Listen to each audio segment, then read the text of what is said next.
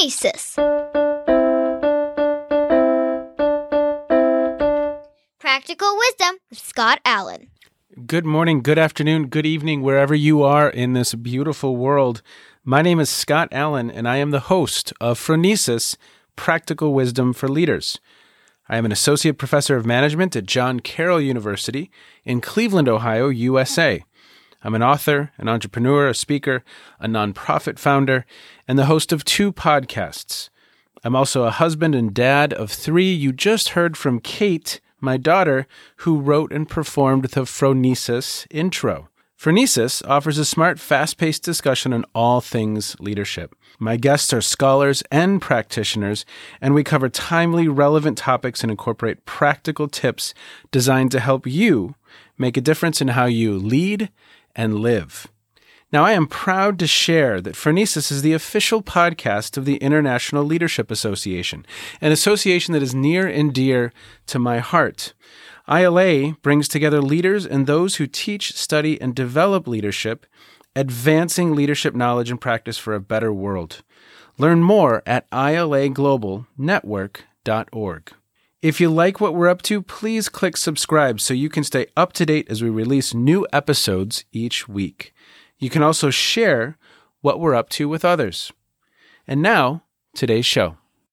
Okay, everybody. Today on Phronesis, we have Bruce Avolio, and this is a conversation that I have been looking forward to for a long time. Uh, Bruce, in front of you right now, I have leadership development in balance. I have full. I'm going to go back back to the day, full leadership development. And if I could be in the room with you, you would see my dog ears and my post-its and my markups and uh, you are an individual who has for decades now just been incredibly prolific. And so I am so excited to have you with us today. For our listeners, uh, Bruce is at the University of Washington. He's a professor of management, and uh, he is the Mark Pigott Chair in Business Strategic Leadership.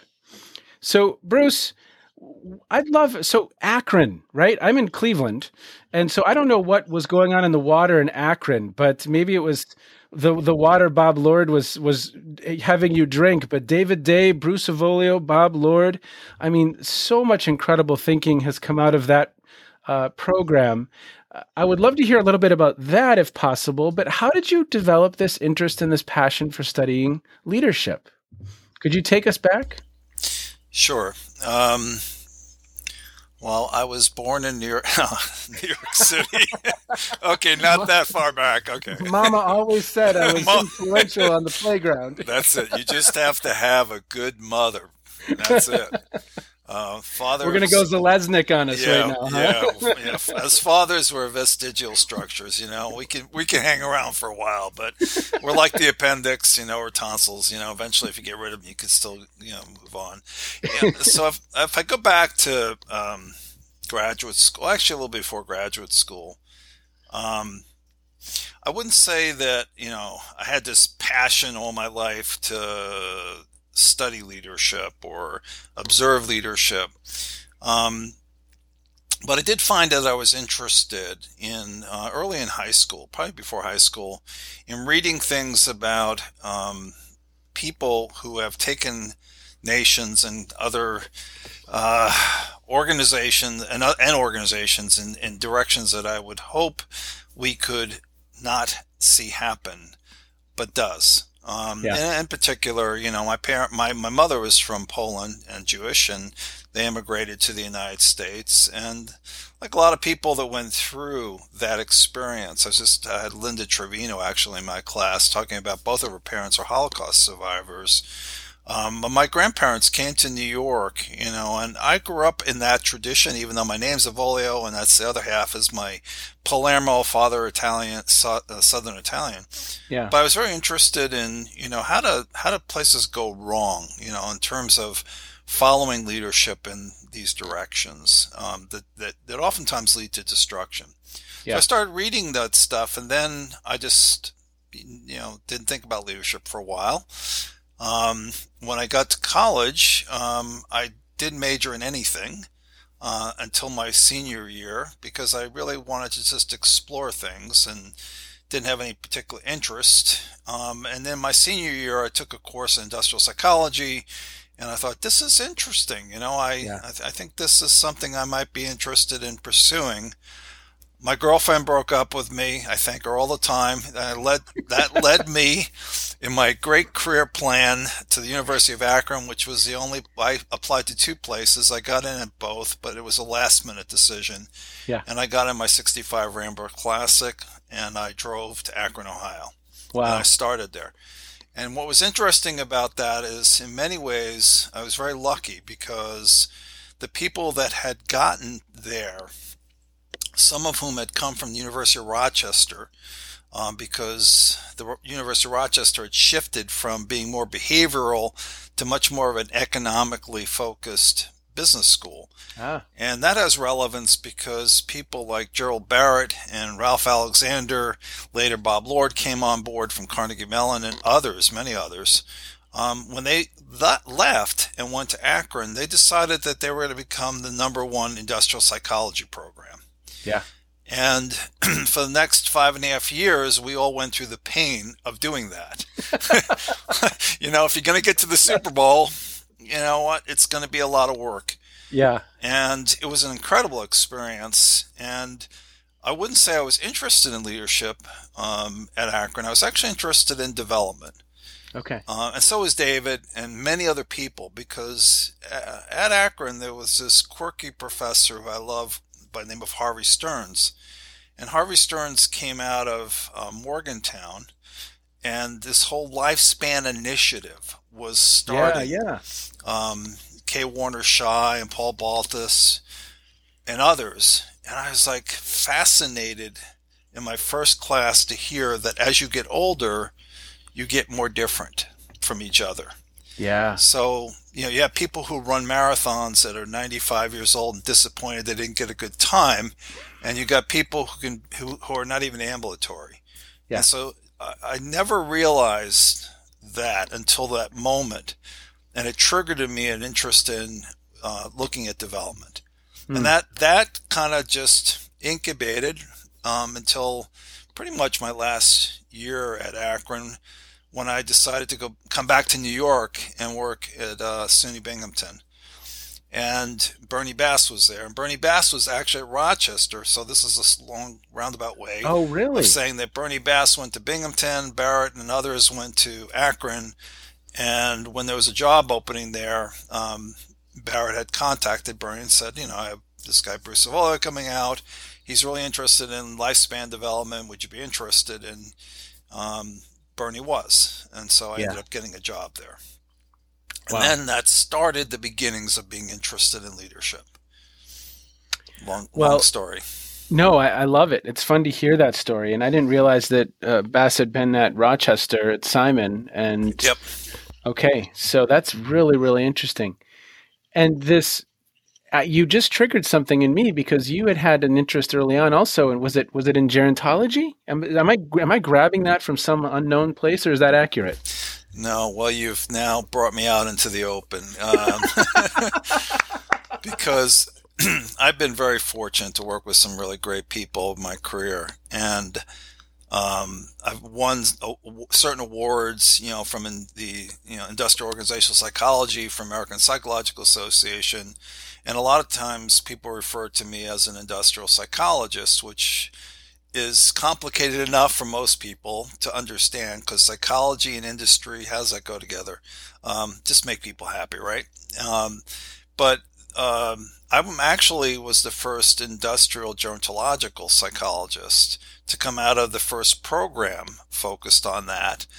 Uh, that I jointly developed. Never do this as a doctoral student because I, I said five and a half years and it was actually six um, because we created a program that combined everything between lifespan development and um, and industrial psychology.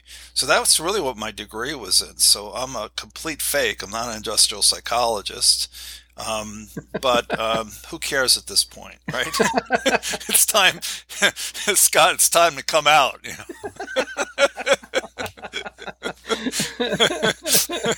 Oh, But Well, I have to I- say, you know, it really, it- yeah, I'm sorry, it really benefited me because I had a very different frame of reference um, in how I looked at leadership, and you know, and people like David Day, who was a little bit behind me, um, not much. You know, he had the same reference, and you know, a lot of things that I've read of his. It's like, man, I remember that discussion, and you know, or hearing that from some of the developmental people on our faculty, and and also the industrial. They actually, you know, it was a good good linkage there. Well, it that interest it shines through in leadership development and balance, right? Where you're talking about live stream and how do you reflect on some of that content now? It's more complicated than I thought. Um, Oh, or will you say more about that? Yeah. Um, it deals with, you know, it gets down to the um, neuronal level uh, today, you know, looking at how uh, the brain, you know, matures and how it develops and what experiences um, shape the way we process things. And we still know a fraction, you know, people who really know this stuff, the neuroscientists know some more about it than we do, but, but we are going to discover some things there that I think is really powerful, as well as uh, the heritability um, and and genetic part of it, which is still um, from all the data, uh, not the majority. Uh, actually, probably a, a third at most.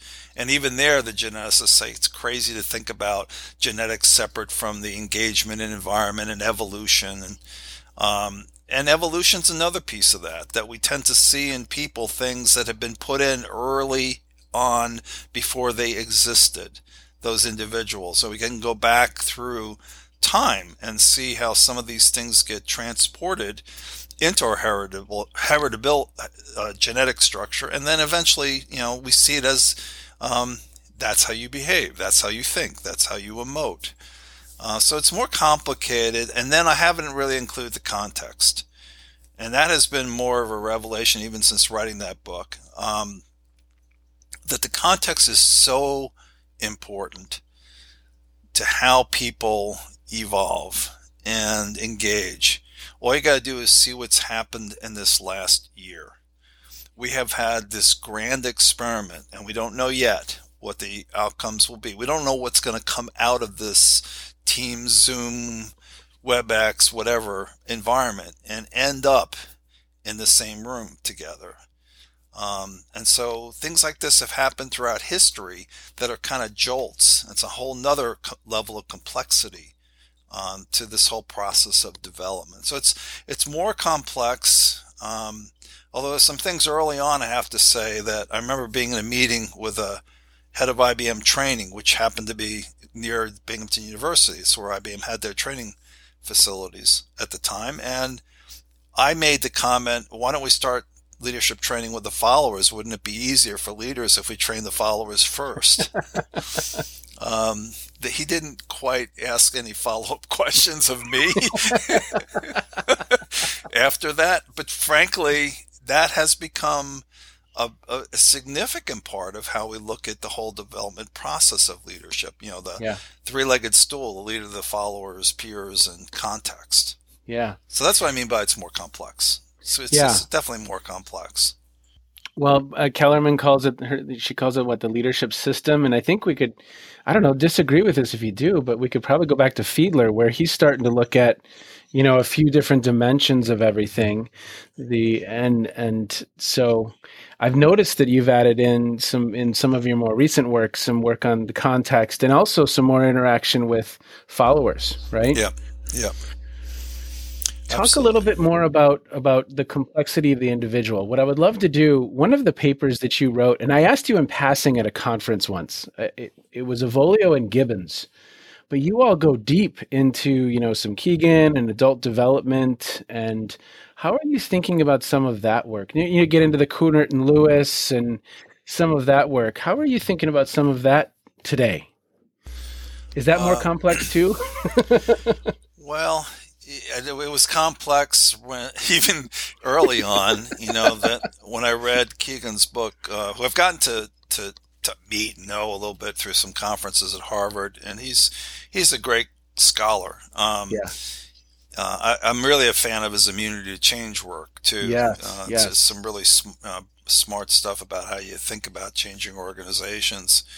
But in his book, in over your in we're in over our head. I love the um, in the beginning he has comment from his mother, which is basically, "Who could read this stuff?" I didn't know this is what you wrote, but who could read it? It's, it's a little thick. It, yeah. It's a little thick. so it started out complex, but it's dealing with what I would consider um, maybe still the holy grail, you know, around leadership development, and that is our perspective taking capacity and the way we construe things. And, you know, you look at, you know, Bob Lord's work and the arc of that over time and how much of that has gone into now, um, those areas, including around uh, identity and people look at moral identity and all, all those sorts of things.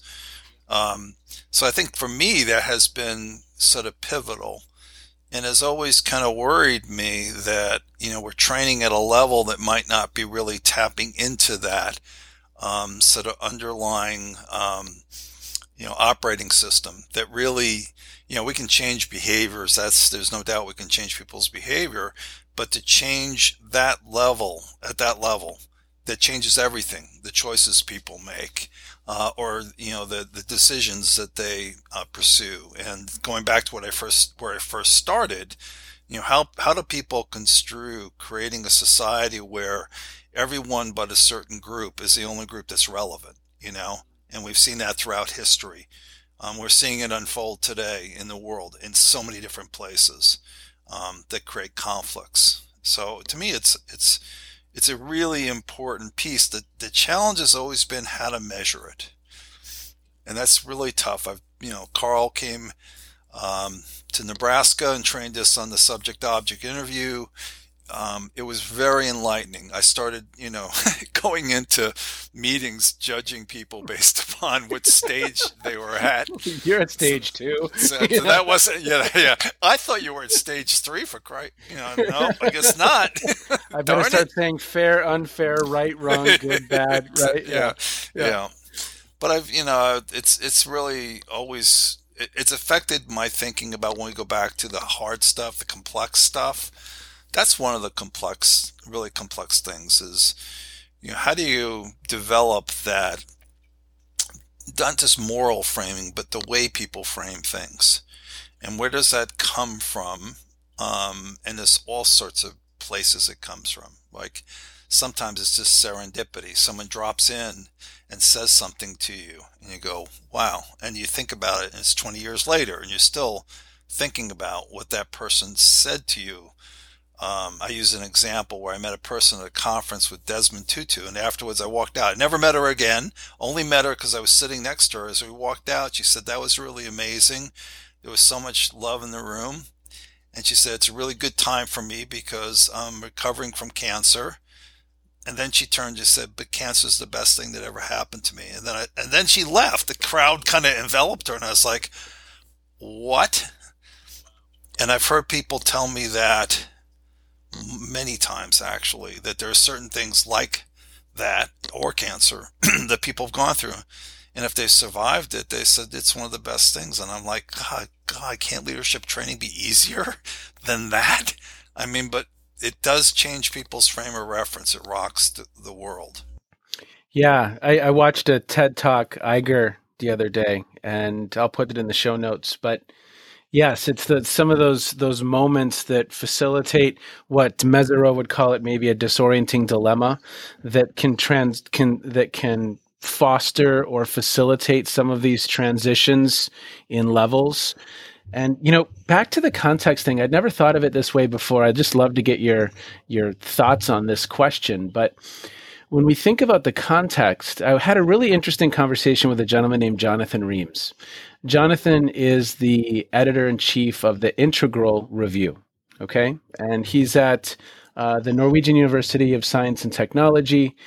And we were talking about some of the differences between the states and his experience in, in Norway. But he was talking about a pretty in, intense focus nationally on developing the moral character of the citizens in some of these schools. And that really struck me when we think about the context about how even our environment is training us to be seeing the world and viewing our experiences. It's a, starkly different than maybe what your average US citizen experiences.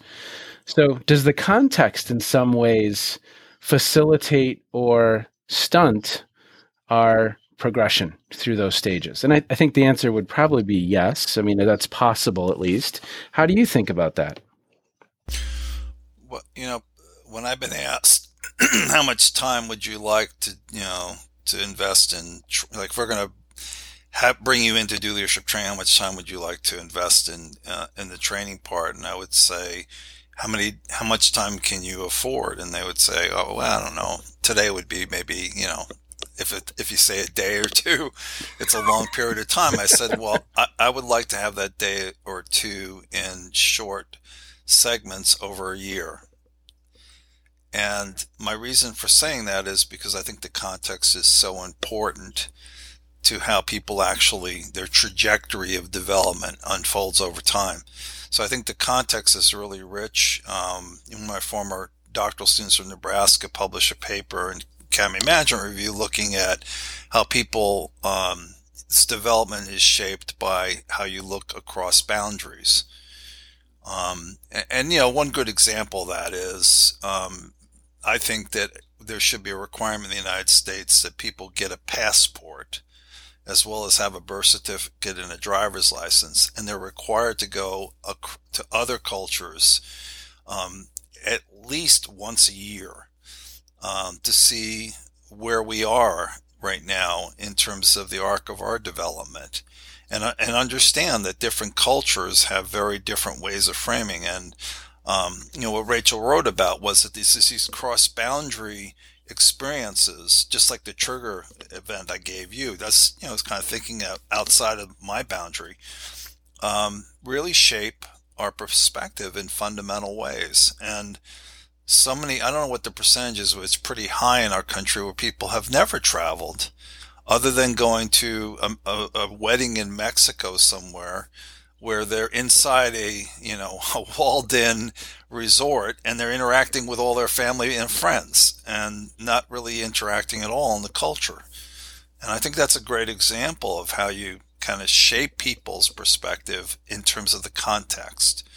Um, meant, you know, obviously role models and, you know, all the Bandura's work about, you know, vicarious learning. How much vicarious learning accounts for, uh, how much does leadership development uh, uh, uh can be attributed to vicarious learning. I think a lot. I think a lot, especially if you have one thing working, reflection, where you stop and think about something. Yep.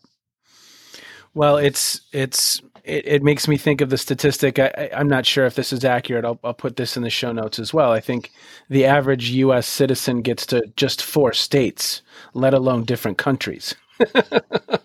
right? And there's opportunity there because eh, that leads to a very secluded existence in whatever context we're embedded in. And and so i think let's talk a little bit more about time. Sometimes when i think about this work in leader development and you gave a, a beautiful example of you know a, a company that says well we have a couple days. And sometimes when i step back and i think about what we're trying to accomplish in leader development it we, we approach it at times like it's a cooking class. Like we're going to have a two day cooking course, and all of a sudden we're going to have a chef after that's done. And most of the course is us sitting in a room talking about cooking and knife skills. Not actually practicing knife skills, just talking about the knife skills and the importance and the history of knife skills. and so when you think about how we approach leader development, not having a practice field much of the time, or at least a practice field where we can receive coaching. If you go to some of the Ericsson, you know, deliberate practice type work, it's there has to be a better way. There has to be a different way. Have you have you been thinking about this work in new and innovative ways that have struck you in recent years, or are you still struggling with some of that puzzle of, geez, how you know the military is probably the closest where you have people embedded in this context for decades and you know th- they're continually in this place of growth depending on rank. But when you step back and really think about what we're trying to do um, time is invariable that we haven't necessarily figured out also because it requires that time. How do you think about that? Um, well i think about it in several ways. I'll give you one way. I think there's a lot of potential here for innovation. Um, some of it coming from other areas or fields. Um, but you know, one thing is like looking at this as from a historical time perspective, right? Um, I remember someone in China telling me um, back about 15 years ago, you know, we've been out of it for about 300 years, but we're back. you know and when you think about 300 years in our country it's like well that's about all you know um, that's about all we got. Um, but when you have that that the the benefits of iterations of time historically it, it gives you some perspectives that I don't know if we're around in a thousand years as a country, um, and given the way the world has um, evolved, I'm not sure that is going to be the case, uh, but we'll see. Um, that we're going to have a different perspective about things. We'll have gone through multiple iterations of events and situations that hopefully have evolved us, you know, into some something uh, uh as a more perfect union, so to speak, as we talk about here in our country. Um, the innovative part. So I think of a historical context I think my own personal histor- history, you know, it's like I have this narrative and I think I've you know, I lived in this channel and it doesn't include yours until today. So I don't know what your historical context is and how they overlap with mine. And ours are both construed, right? History is construed. It's not as it happened. It's the way we've interpreted it. Um, and then I look at, you know, kind of the present time context and what's happening right now. And, you know, developmental psychologists talk about event dense periods in history, right? You know, so in the 60s, there was a lot of things that were happening that were impacting institutions and the way we saw things and so forth and so on. In the 70s, I don't know, we had bell bottoms and the spinners, and that was about it. You know, and then we went, then the '80s. You know, I got um, Led Zeppelin. That was pretty good. With, well, they were around the '60s too, but uh, but but you know, it just like there was these periods of, of events that the time is almost compressed. It's like it's happening at you so much. Like this year, okay, we've got pandemic, we've got multiple uh, social injustice movements happening at the same exact time, and then in the last month or two, we bring in um, the the Asian American experience, which has not been a very good history for us, nor for them in this country. And rightly so, it's coming. All these things are happening in this period of time, and the and the, and the, and the you know, bifurcation of the political system, and et cetera, et cetera. So look at this and and say, if I were to create a game, what would it be? Um, and how could I get everyone playing the game? Well, the game right now is the world we're in right? And we're all players in that game. Some of us have more resources than others, and we could do things to make an impact. What if we created something that was a simulation of that, but still had the basic principles of gaming? So if I were to create what I call a gamulation for engaging people in their own development, what would that look like? It would be a series of scenarios and challenges um, now, to go from pie in the sky dreaming, which I was always accused of in my elementary school, high school, that I was dreaming, not paying attention. Um, but now dreaming is considered a strength. Um, and I envision a world in which we can teach people through gaming principles how they might be able to engage challenges working sometimes with not a few players, but thousands of players, millions of players. So my um, and this is not pie in the sky. We got an NSF grant, National Science Foundation grant, and built an entrepreneurial gamulation. um, taking people through the typical founders' dilemmas that entrepreneurs love to regale with. Oh, I have failed three times in my, you know, and like, did you do the same things the same way each time? Like, had one, you know, company with your friends and a second company with your friends, and a lot of times they make the same mistakes, um, typical mistakes. So we developed that. We've developed now three or four of them, five now for different companies, and we've ha- we've deployed them in universities. We've got one called Liberty Air, which is really based on Alaska Airlines experience going through a complete transformation as an organization, and we modeled that, and then we say play it. They wanted to see how other people would play the game they actually played in reality, the real leaders of Alaska, and we made it into a game and you and simulation. So that's one innovation if we can create the kind of stickiness that games create for education, and it's being used in other areas as well. Um, it's being used in health. I mean, if you think about our lives, right? A lot of things are, are driven by game, like, you know, earning points for flying. And I've had people say, I'm going to Spokane this weekend. It's like, where are you seeing family or friends? No, I'm just going there because I need one more leg in my you know, I get MVP gold if I do yeah. that. Take a flight from Seattle to Spokane. It's, it's Seattle Spokane to beautiful Spokane and yeah. then come back just because they can do that and get extra. So we've been looking at how to use gaming. In fact, before you came on uh, with this interview or podcast, um, I was writing, uh, finishing, you know, it's a 10 page paper that I'm using as a basis for discussion. Um, we have the Naval Command here, um, just north of Seattle. It's where a lot of our nuclear subs are based and so forth. And they're doing a conference on mental health, and it's part of Dr. Biden's initiative to bring wellness and mental health to um, helping uh, families and service members.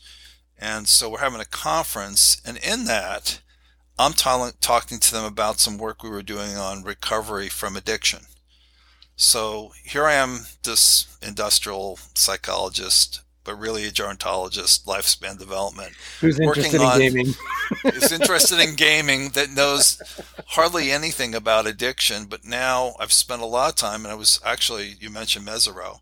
Um, I have his book right on my desk because I've been looking at transformative learning in contexts where you're dealing with addiction, um, suicide, things like that, because the mental health field is overwhelmed, to say the least. And there's no way we can produce enough mental health experts. So one of the proposals we have is uh, that we have had um, in the works is to look at how we could use gamulations to bring in all of the stakeholders that can help that individual work through probably one of the most challenging uh, things that people can work with is getting off of some of these incredibly powerful drugs that is ruining lives, is causing high rates of um, uh, community uh, challenges, homelessness, people dying. Uh, it's just you know. So I look at that and I say, could gaming? Isn't that kind of silly to talk about game? No, I mean, ga- gaming is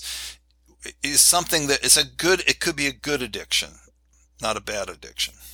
So that's one example. Well, well, it resonates with me in a lot of ways. So a passion topic of mine, and people who listen to the podcast have heard me say this before, are technologies enabling disruption.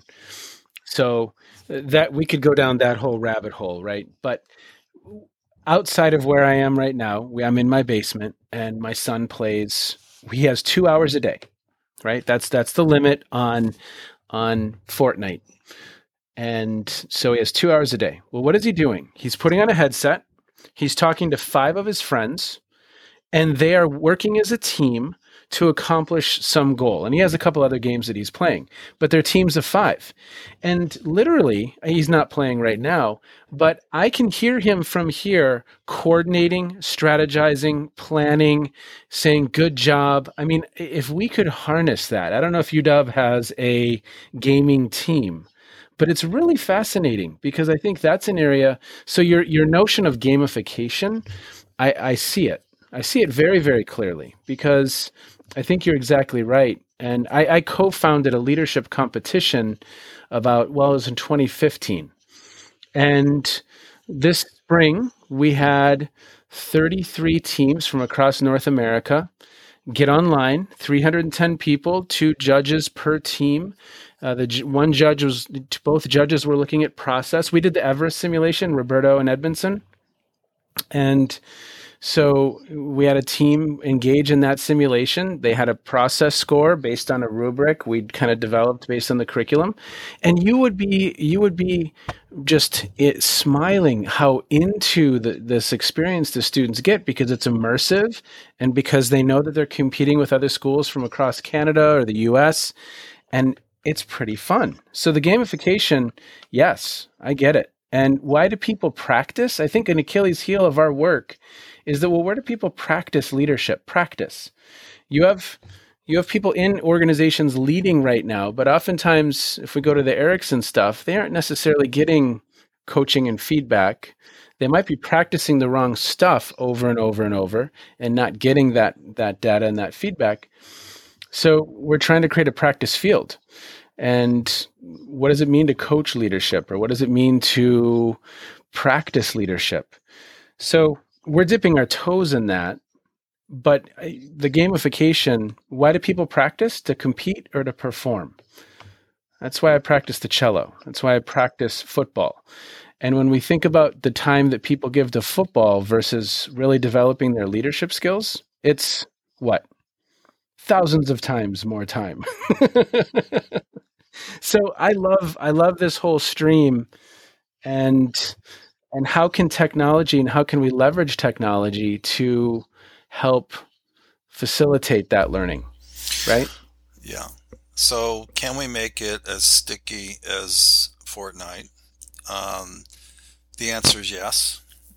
We, we've demonstrated that. I mean simcity is an example. For example as one example in fact one of the people who developed that with his friends um, his name it's called AJ. Um, he works with us on these gamulations. He also worked with um, Lucasfilms um, on the ranch on Star Wars, originally some of that, and he also worked at Microsoft and he was the head of I- Xbox in Asia. So he brings together, he, he and some of the other people I'm working with, they bring together uh, a wealth of experience that allows us to say we bring constructs to, into play and they put the context into perspective and then you pull those things together and try to keep it interesting um, you could reinvent just about everything related to assessment and development um, for example certification exams which just every year like a real estate broker has to do a certification exam and they hate them what what if they said, "I can't wait to do this year's to see what it's like"? Yeah, yeah, right. Yeah. This, this is this is kind of you know doing what we say all the time in business schools to be disruptive in terms of industries. This could be very disruptive at every level, and I think it's gaining more traction. You know, you're seeing it in use with kids on on the autism spectrum um, now in terms of uh, using gaming and other other approaches. Uh, we have something that was developed here serendipitously called Snow World for our burn clinic, um, where when people come to this clinic, usually you know we're one of the we're the first in the world to create a burn clinic, among a lot of other firsts at the university's med school. And when people come there, one of the worst parts of it, beyond being horribly burned, is when they have to take the bandages off and they have to give people morphine because it's so painful. Someone got this idea based on sort of distraction theory. If someone was playing a game while that was happening, I wonder what the experience would be in terms of pain. And so Snow World, if you look it up, um, is a game that people can play so they could be playing hockey or throwing snowballs. And in that environment, they're imagining a whole different not the heat and all the things that went along with the burns, but a completely different environment. And they've been able to reduce the morphine levels um, in patients, which actually helps them recover more quickly to get them off that. And so it's an example of, you know, if you went in and said a game for that, this is a serious business. But um, you can gamify anything. Yeah. Yep. And and we could align with things that already have a lot of energy. But I, I, but yes, I mean you you add a VR or an AR component to that experience for the students or for the uh, not the students but the burn victims who are in that, and all of a sudden, yes, that distraction. Uh, this is it is a virtual experience for them. It's an embedded experience. Our stuff is not yet. Um, we're trying to keep it really simple and accessible um, to people because we don't think that techno- that technology is there yet to be able to do that. Although I've talked to a lot of VR, and, and, and of course Microsoft's heavily into the augmented. Um, that I think that's probably going to be the way it's going to go. VR be kind of the stepping stone to that. Well, when we get the holodeck, that'll that, that'll be yep. that'll be awesome.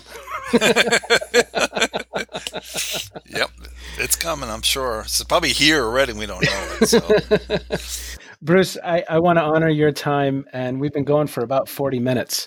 So thank you so much. I, I always end off the podcast by just asking guests what they're listening to, what they're streaming, what they're reading. It could have to do with leadership. It doesn't have anything to do with leadership. Uh, what has caught your attention in recent much, months? Well, I'm a now I'm a Blink addict, so I've been listening to Blinks. So lots of different books. Um, the series I listened to a couple days ago at the gym was about to, how do how do societies become totalitarian, and what they do is they do like a three minute synopsis, and there's six or seven blinks where you cover maybe three or four different books or uh, other areas, you know, domains of knowledge.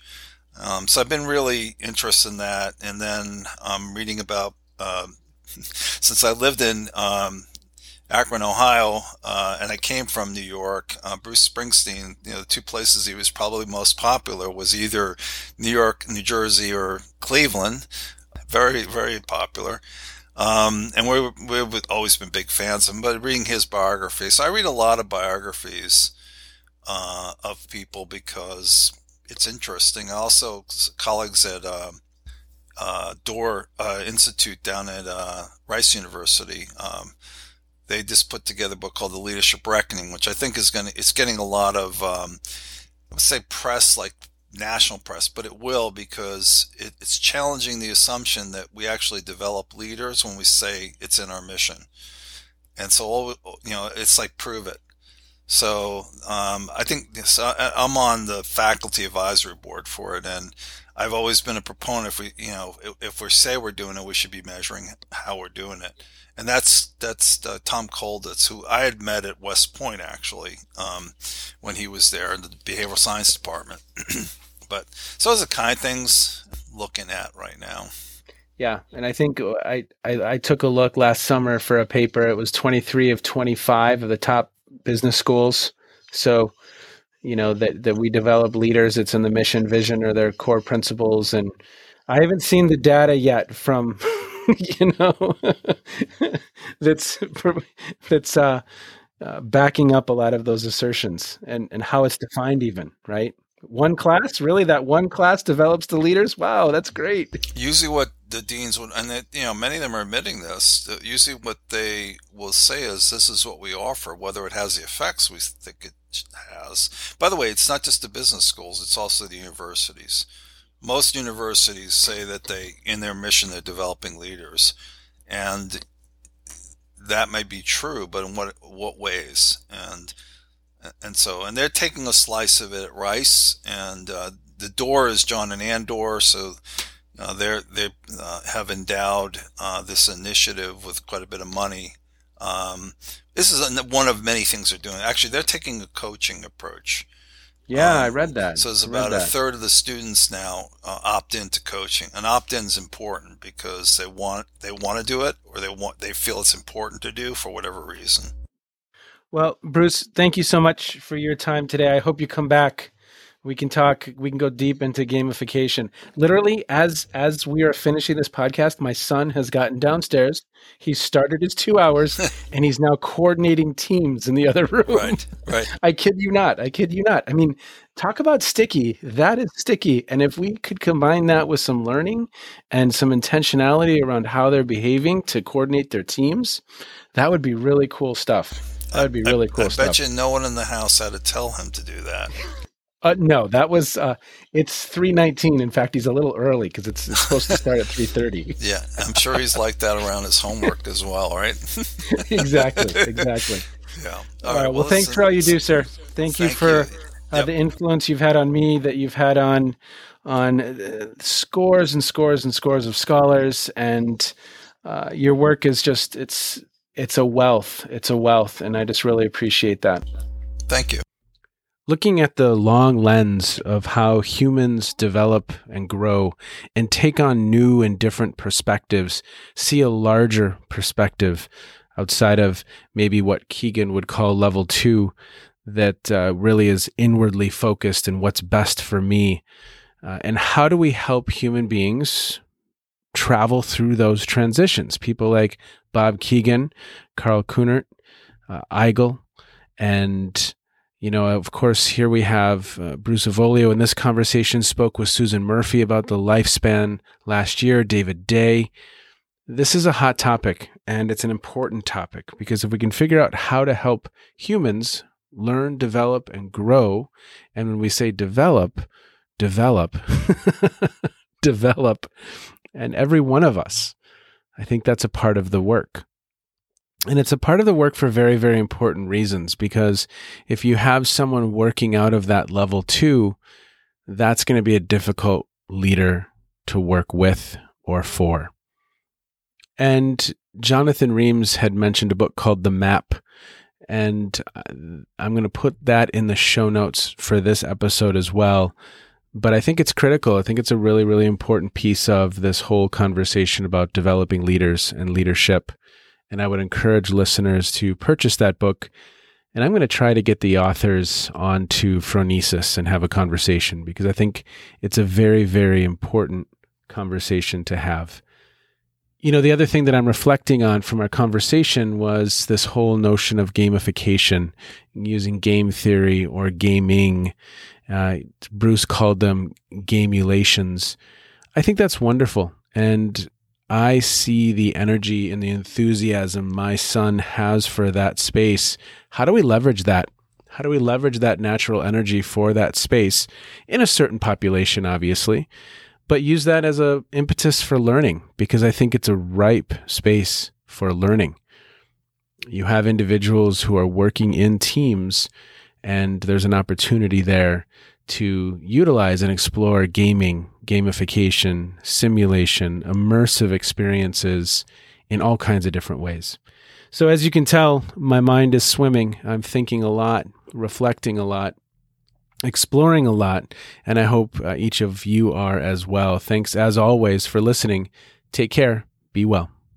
You, my friend, have just finished another episode of Phronesis Practical Wisdom for Leaders.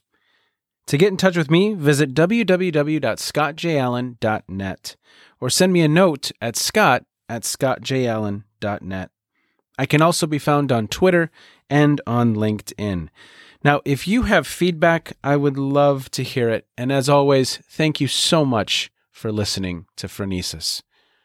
If you like Phronesis, I have a second podcast. It's called the Captovation Podcast. That's with an O, Captovation Podcast, where I speak with experts on the topic of designing and delivering incredible presentations. And now, Kate's twin sister, Emily, with the outro.